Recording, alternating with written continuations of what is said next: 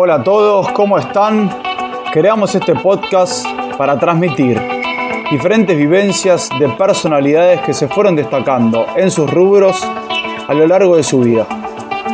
Buscamos un espacio para aprender, un espacio para divertirnos y para compartir con todos ustedes. Espero que lo disfruten.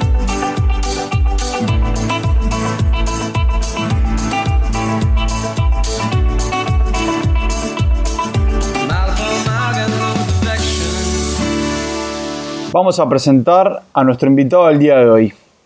Él nació, creció y se formó en Asociación Alumni. Pasó su infancia en el Tejar, que es un complejo de dormis pegados al club, donde vivían jugadores, entrenadores y exjugadores. Hizo todo su camino personal hasta llegar a ser jugador profesional de rugby, jugó el Mundial 2015 y varios test match con los Pumas. Hoy está en Japón, disputando la Top League y en medio de la pandemia del coronavirus. Es nuestro primer invitado. Bienvenido, Santiago González Iglesias. Hola Rete, ¿cómo estás? Bueno, lo primero que queríamos saber era ¿por qué te dicen Rete? ¿De dónde nace ese apodo? Contanos un poco. ¿Qué haces, Toto, Gareca? ¿Cómo andan? Mira, todo empezó de chiquito, que era bastante adicto al chupete y se ve que lo pedía como retete, y en realidad el sobrenombre es retete, y bueno, terminó abreviado en rete. Así que nada, es una boludez, pero bueno, desde muy chico me lo dicen y es bastante particular porque lo he escuchado una vez en Pucarás, que hay uno que le dicen rete, pero no lo escuché mucho más, así que está bueno tener un sobrenombre tan particular.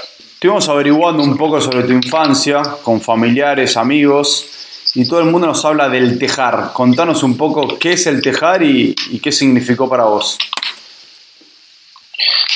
Bueno, el Tejar básicamente se relaciona muchísimo con Alumni, porque todos los que vivimos en esa época empezamos a jugar, seguimos jugando y terminamos jugando ahí.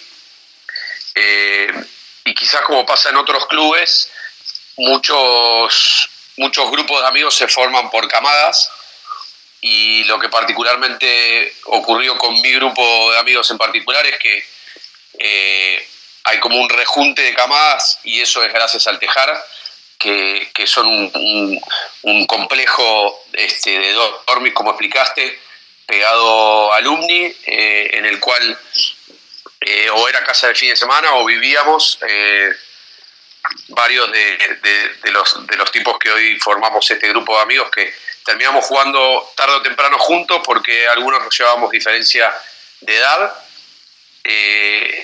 Y bueno, prácticamente crecimos juntos durante toda la infancia, adolescencia. Así que nada, un punto en común para después saltar a jugar entre amigos, que la verdad que hoy quizás el Tejar no tiene esa generación de amigos, no se ve mucha gente. Quizás fuimos muy afortunados nosotros en ser tantos de la misma edad y poder formar un grupo tan unido que sigue perdurando con el tiempo. Bueno, vamos a los orígenes un poco del rugby. Algunos jugadores empiezan a jugar al rugby porque están cerca, otros porque arrancan en el colegio, y ustedes tienen una particularidad que fue que su viejo fue uno de los pioneros y no creadores por la edad, pero uno de los personajes más influyentes en Alumni. Contanos un poco cómo fue la historia de tu viejo en Alumni. Sí, la verdad es que mi viejo es un personaje particular en Alumni, un tipo que jugó hasta los 41 años, que no quería retirarse nunca, y desde el momento uno con todos sus hijos varones los llevó al club desde muy chicos. Y bueno, yo al ser el último me tocó inventar una categoría. Básicamente iba de mascota, de lo que sea, me inventaban que tenía que jugar cuando el partido ya estaba terminado y yo entraba un rato, así hasta que realmente conocí mi verdadera división cuando empecé a jugar, así que los orígenes son desde muy temprano, entrando al vestuario de primera de la mano de mi viejo, tener que callarme, escucharme todas sus charlas y estar ahí atento y mamando desde muy chico lo que es Alumni, lo que fue para mi viejo en su época de jugador y lo que fue después, que empezó a ser entrenador mío en infantiles y que siguió toda mi carrera, digamos, a mi lado. Así que, bueno, un vínculo desde muy temprana edad. Aprovechando ese vínculo por ahí y el haber compartido todos esos momentos, contanos un poco lo que salga de qué hiciste a partir de que no estuvo más. O sea, si hubo un cambio en tu forma de pensar, en tu forma de vivir, en tu forma de relacionarte con el deporte y con el rugby. Quizás me agarró en el momento en el que yo me estaba profesionalizando, así que no sé si fue un cambio en sí por el hecho de haber perdido a mi viejo, sino porque justamente estaba entrando en un proceso en el cual yo tenía que cambiar muchas cosas, porque prácticamente estaba entrando en la etapa en donde me iba a dedicar 100% a ser jugador de rugby, y que obviamente uno tiene que cuidarse con ciertas cosas, tiene que aprender, crecer en ciertos aspectos. Así que yo no sé si vincular el cambio, pero te puedo decir que entran muchas motivaciones, pensamientos, charlas con mi viejo durante mi carrera, porque él era fanático, le gustaba, me seguía toda la carrera, le gustaba verme, le gustaba que me vaya bien, pero a su vez era súper crítico y siempre constructivo. Entonces creo que me ayudó esa parte, porque nada, todo lo que conocieron a Jenny saben que vivía intensamente, así que todo lo que me acompañó en el deporte fue súper intenso, así que siempre me ha dejado alguna enseñanza, para bien o para mal, para hacerla o para evitarla, pero creo que sí, me recontra sirvió en mi vida profesional después. Rete, hablando de tu sueño, del tejar, ¿cuál era tu sueño cuando eras chico? Esta es una pregunta que nosotros vamos a tener como ADN en este podcast, y me parece que está bueno contar un poco. Y mira, de muy chico, mi sueño siempre fue jugar en la primera de Alumni, cosa que a medida que pasaba el tiempo lo veía bastante lejano. Quizás me tocó hacer una juvenil donde me costaba mi desarrollo físico, donde yo veía que era fanático, que le apostaba mucho, le daba mucho tiempo al rugby, y quizás mi desarrollo físico me dejaba por ahí por detrás de algunos jugadores, y veía la generación de Alumni que le tocaba, no sé, salir campeón en el 2001, primera intermedia, preintermedia, jugadores buenísimos, también jugadores que acababan de subir y les costaba muchísimo jugar en primera. Entonces siempre desde chico fue ese sueño, y la verdad que fue increíble haberlo cumplido. Parece un poco lejano, pero la verdad es que todos soñamos con jugar en la primera del club. Y después, bueno, se van dando otro tipo de cosas y a medida que uno lo va cumpliendo aparecen otros objetivos, pero sin duda que fue siempre ese. Dentro de toda tu carrera, obviamente, por ahí de la parte de Alumni, después está la parte un poco más profesional. Tuviste un referente, entrenador, guía de carrera que puede llegar a ser algún jugador más grande que te haya aconsejado por ahí en momentos importantes. Y mira, sin querer tener el cassette, de todo sacás algo, y sinceramente cuando te toca vivir del profesionalismo y entrenar con otros compañeros, aprender cosas de entrenadores internacionales o de seleccionado, vas empezando a encontrar algunas similitudes o empezás a entender algunas cosas que te decían tus entrenadores de chicos que vos por ahí las tomaste a medias, no las tomaste, o quizás te adelantaste y lo entendiste desde ese momento. Así que yo creo que tuve la fortuna de tener entrenadores o que eran muy buenos en lo técnico o que transmitían desde otro lugar, que me ayudaron a mí a crecer como jugador, y creo que terminaron formándome tanto la personalidad dentro de una cancha como en el juego. Así que yo creo que no puedo nombrar a uno en particular porque sinceramente veo muchísimas herramientas que me han dado a lo largo de mi carrera. Hablando por ahí de dedicación relacionado a lo personal, ¿en qué sentís que sos bueno o que diste un plus para llegar a donde llegaste y lograr las cosas que lograste? Y yo creo que fui forjando mi cabeza a lo largo de las frustraciones, distintas frustraciones que tuve durante mi carrera, tanto amateur como profesional, obviamente sin contar las alegrías, porque creo que nada, de un triunfo es más fácil seguir adelante, pero bueno, yo creo que me ha tocado mucho estar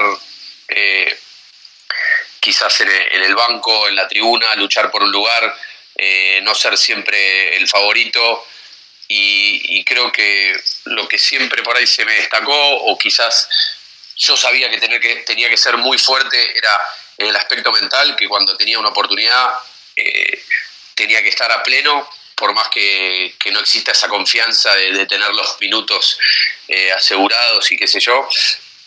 Entonces esa fortaleza mental te hace ir jugada tras jugada y tratar de sacar lo mejor de uno. Hablando por ahí de todos los planteles donde estuviste, viste millones de jugadores, muchos aperturas, muchos doces, en todos los puestos. ¿Qué pensás sobre el talento versus la dedicación?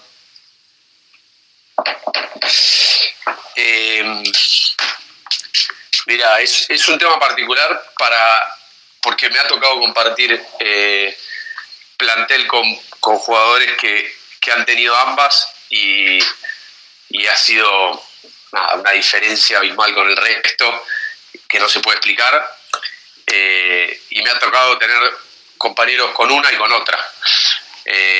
Yo creo que el esfuerzo termina matando el talento en cierto punto, sobre todo a nivel profesional.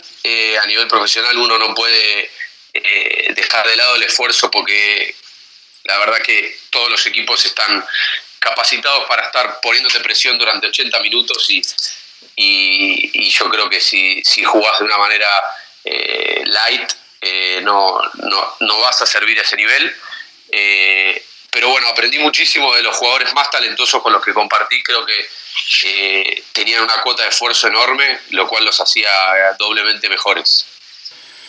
¿Qué sentiste cuando todos esos jugadores que compartieron pampas con vos, cuando estuvieron en el Pladar, debutaban en los Pumas y vos todavía no estabas? Todavía te tocaba mirarlo de afuera. ¿Qué sensaciones tenías? Sí, quizás era pensar que todavía me faltaba, que esto, que lo otro, hasta que quizás llegó el clic de decir, pará, ¿por qué me falta a mí y no a ellos?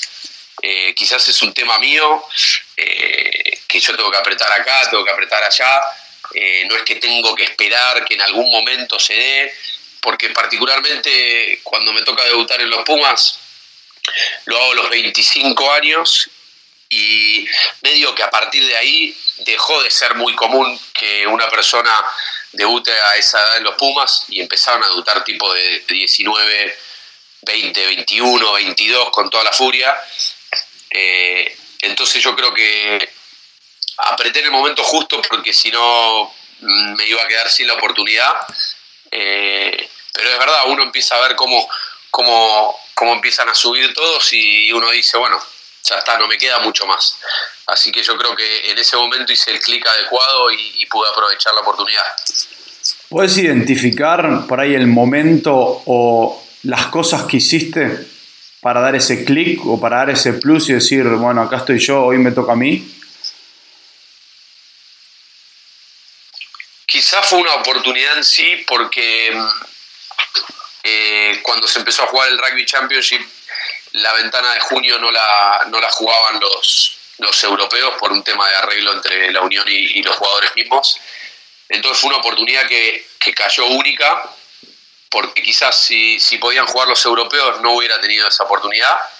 Y realmente había como una búsqueda en ese puesto que todavía faltaban opciones, y creo que fue una prueba de fuego que pude pasar.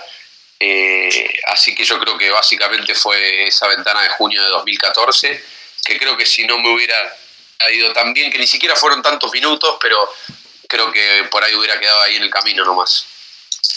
Hablando un poco de estos subibajas o vaivenes que tuviste en tu carrera, ¿tuviste así un obstáculo que dijiste, wow, casi de esta no salgo? No, yo creo que no. Pienso que me tocó vivir la época de Alumni, que después de la final del 2011, que esos años 2009, 2010, 2011 fuimos un equipo muy, muy competitivo. La verdad que un placer el equipo que me tocó jugar esos años. Y después me tocó la etapa 2012, 13, 14, que fue medio complicada para Alumni. Así que tuvimos varias frustraciones y mismo, nada, cuando me tocó empezar a jugar en los Pumas, te toca perder más que ganar. Así que yo creo que también a uno lo va forjando ese tipo de cosas, de tener que volver a dar todo para volver a tener un triunfo, y cuando uno lo logra, creo que lo disfruta el doble. Así que no creo haber tenido así un golpe duro. Haber quedado afuera del Mundial del año pasado, quizás el golpe me lo di un año antes y con el tiempo me fui dando cuenta que no estaba teniendo lugar, pero no fue un momento en particular o una lista que sufrí mucho, porque la verdad que ya me veía afuera. Venías hablando de carácter que fuiste forjando. Yo lo relaciono mucho con la presión. ¿Qué es la presión para vos? ¿Vos tenés algún método, algún mecanismo para trabajarla? Mirá, la presión yo creo que se va manejando durante la semana.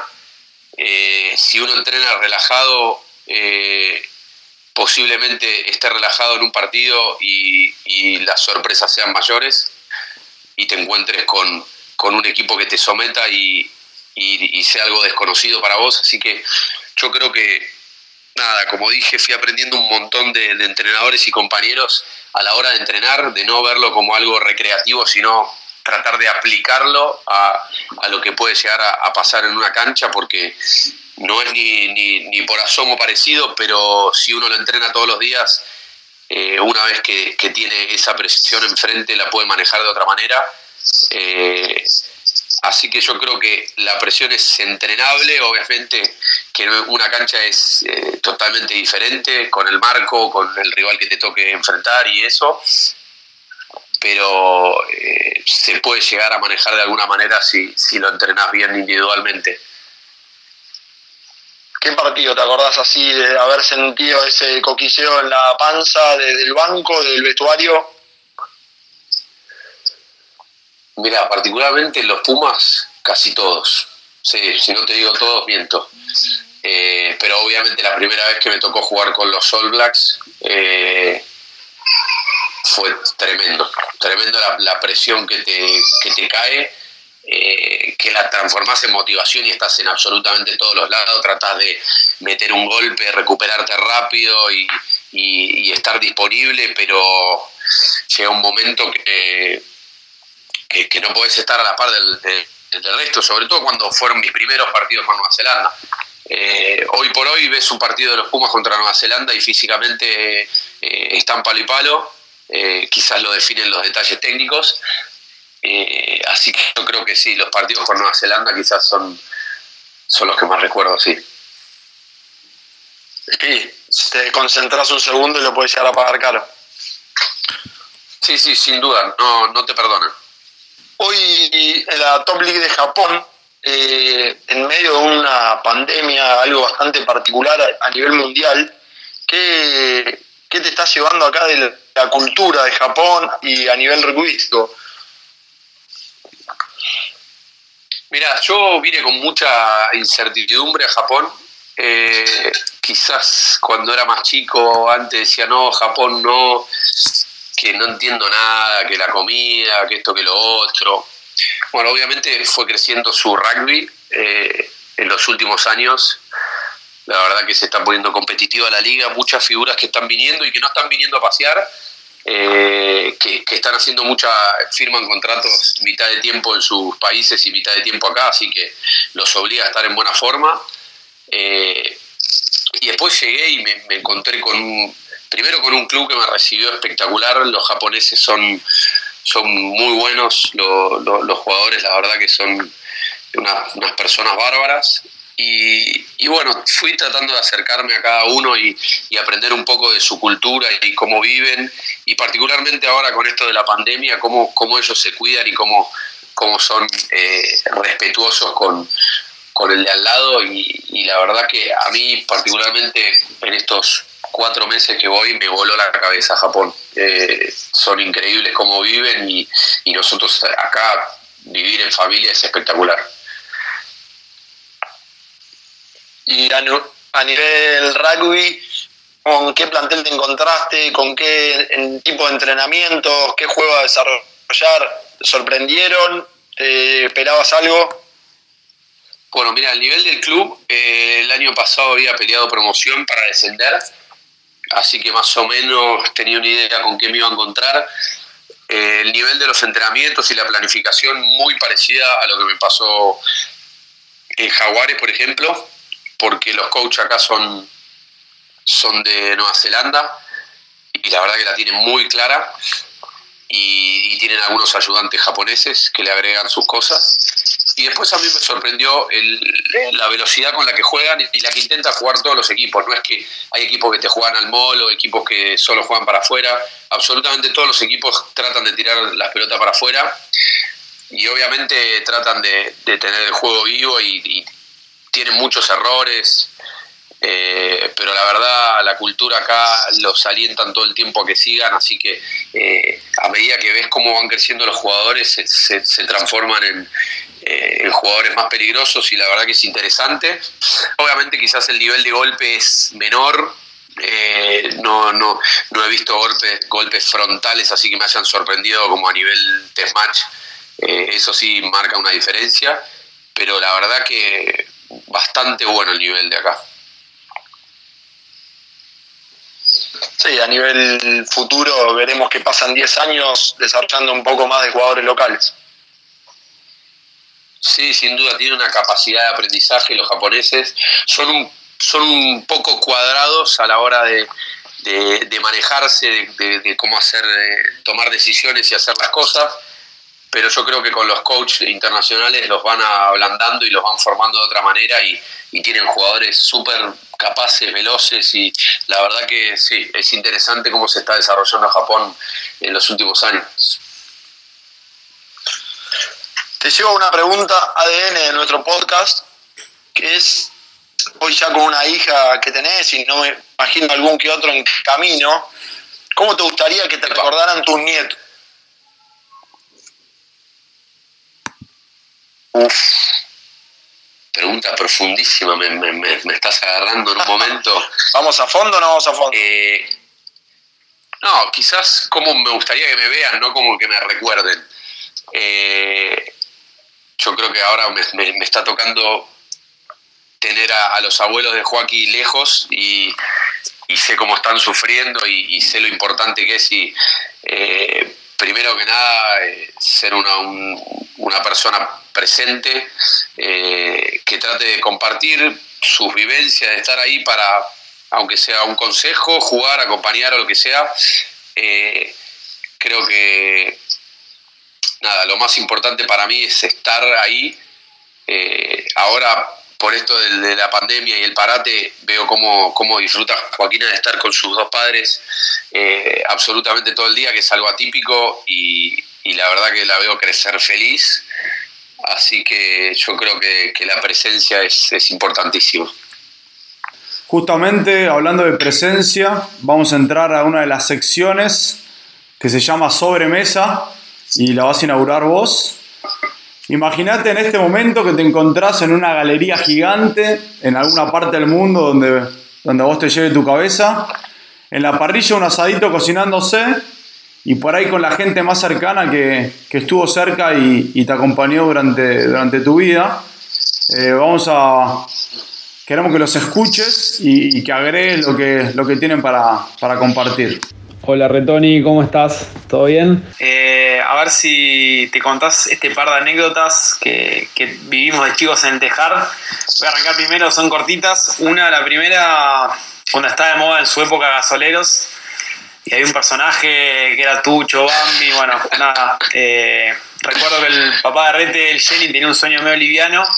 Nosotros veníamos ahí por las calles a unas pasadas las horas de la madrugada. Y bueno, nada, contale a la gente cómo terminó esa anécdota. Qué recuerdo. Sí, estaba de moda eso, ¿no? Yo la verdad que no le daba mucha bola, pero bueno, Tommy y Nito Provenzano jodían mucho con eso, que había unas personas que se llamaban Tucho Bambi, entonces todas las noches nos saludábamos así antes de ir a dormir, y lo que tenía el Tejar es que cada uno vivía fuera de su casa, volvía a la hora que quería, entonces éramos bastante independientes, siempre y cuando no volviéramos muy tarde o haciendo ruido, y justamente esa noche hice todo lo contrario. Metí el saludo con este boludo de Tucho Bambi. Abajo de mi casa bajó mi viejo corriendo, se escuchaban las escaleras, me pegó una sacudida, me metió adentro de unas plantas. A lo cual los dos Provenzano corriendo a su casa, no supe nada de ellos hasta el mediodía siguiente. Y al otro día mi viejo cero enojado, simplemente me quería dar una zamarreada para que no la haga más.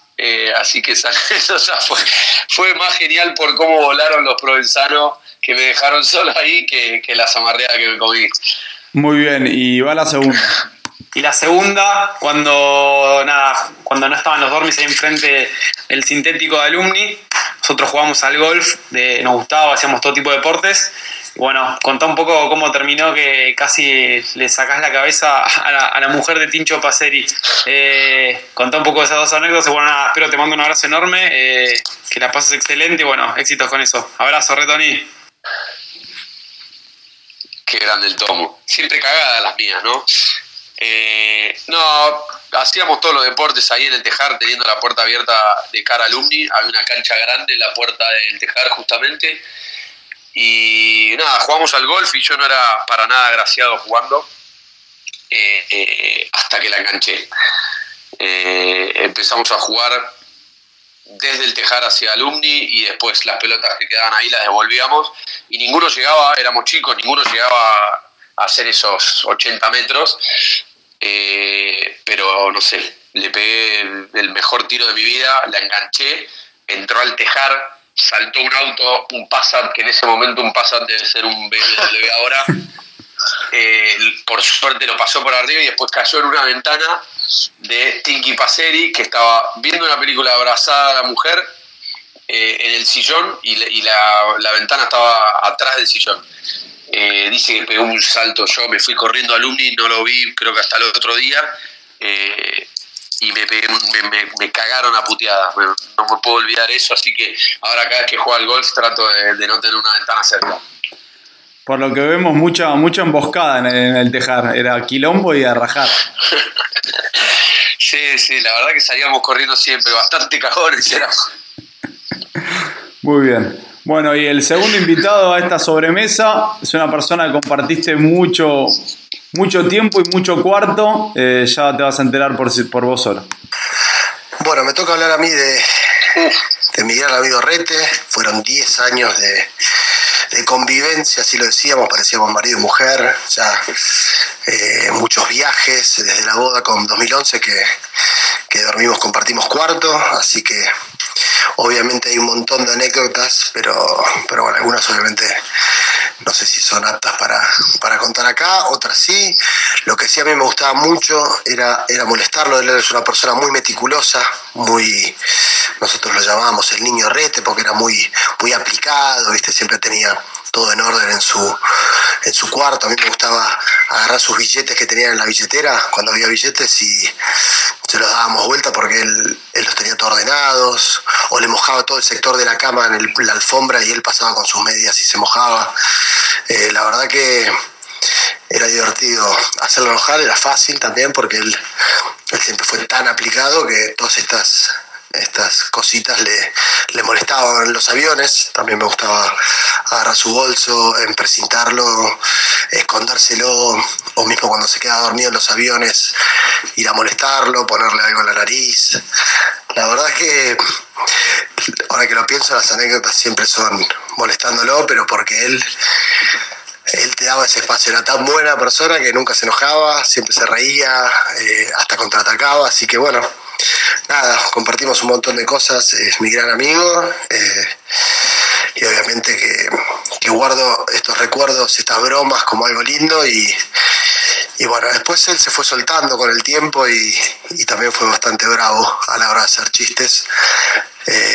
Me ha hecho barrios zorros o me ha hecho muchos chistes que bueno, también recuerdo, pero bueno, más que nada eso, 10 años conviviendo en el mismo cuarto, dio tiempo para todos estos chistes y muchos más. ¿Tenés, Reta, así alguna historia para retrucar a Marta de alguna jodita en algún cuarto de gira? En particular, bueno, la que acaba de contar, quizás recuerdo, que eran los primeros años en la boda. Como imagínate, nosotros viviendo por primera vez lejos de casa, que nos íbamos de a 3 meses, ya no sabíamos qué hacer, así que los tiempos libres nos poníamos muy hinchapelotas. Pero a Marta lo que le gustaba mucho no solo era joderme, que yo es verdad que no me enojaba, sino que a él le gustaba buscar cómplices sobre algunas cosas, locuras mías, como por ejemplo la de la billetera, que ya lo pasé un poco. Era poner todos los billetes en orden, desde si era pesos argentinos, claramente del 2 hasta el 100 en orden, todas las caras mirando para el mismo lado, las tarjetas siempre en orden, gama de colores si se podía, hasta que este boludo me lo descubrió y le empezó a contar a todo el mundo. Le daba, en Sudáfrica le daba la contraseña de nuestra caja a todos, y entonces entraban y me desordenaban los billetes. No es que me robaban nada, simplemente con cambiarme los billetes creían que me estaban jodiendo y me boludeaban con eso. La verdad que pelotudeábamos todo el tiempo, era muy divertido. Bueno, muy bien. Y para ir cerrando este primer podcast, y la verdad que fue espectacular para nosotros hacer la inauguración con vos, vamos a una sección que se llama sección Top 14. Yo te voy a nombrar diferentes ítems y vos lo tenés que definir con pocas palabras. Dale. La 1, Macarena Uroz. Qué mujer única. 2, Joaquina González Iglesias. Lo más importante de mi vida. La 3, la familia González Iglesias. Muy unida. 4, Alumni. Alumni, la casa de todos. De todos mis amigos, mi familia. 5, un medio crown. César Baraldo. 6, un capitán. Chacha Chaval. 7, una gira. Una gira, yo creo que la boda del 2011 en todo sentido. 8, el equipo que más disfrutaste jugando. Alumni 2010-2011. 9, el momento más duro. La muerte de mi viejo. 10, el momento más lindo.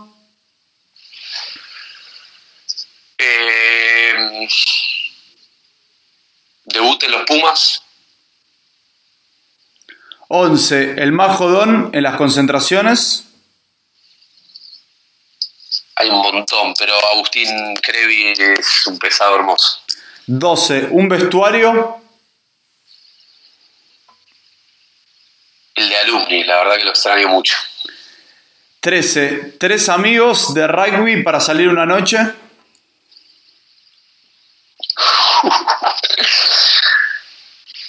Iñaki Chigaray, guarda. Totti de la mano de la Renoleta, si puede ser, rememorando viejas épocas, ¿no? Y Tomás Provenzano. Y última, una frase de cabecera. Qué difícil, ahí me mataste, me la tendrías que haber mandado antes esa. Bueno, persevera y triunfarás. Muy bien, bueno, vamos a despedirte formalmente. Este primer podcast, Gareca, te lo dejo a vos para hacer el cierre. Retoni, te mando un fuerte abrazo y muchas gracias por compartir este momento con nosotros. Gracias, Cabezón, un placer. Rete, de ya agradecerte. Para nosotros cada persona que pase por nuestro podcast es gente que admiramos, que queremos dé un mensaje de perseverancia, de trascender en lo que hace, y sin ninguna duda que vos sos uno de ellos, así que nos estaremos viendo. Gracias por ser el primer invitado de El Aprendiz del Podcast.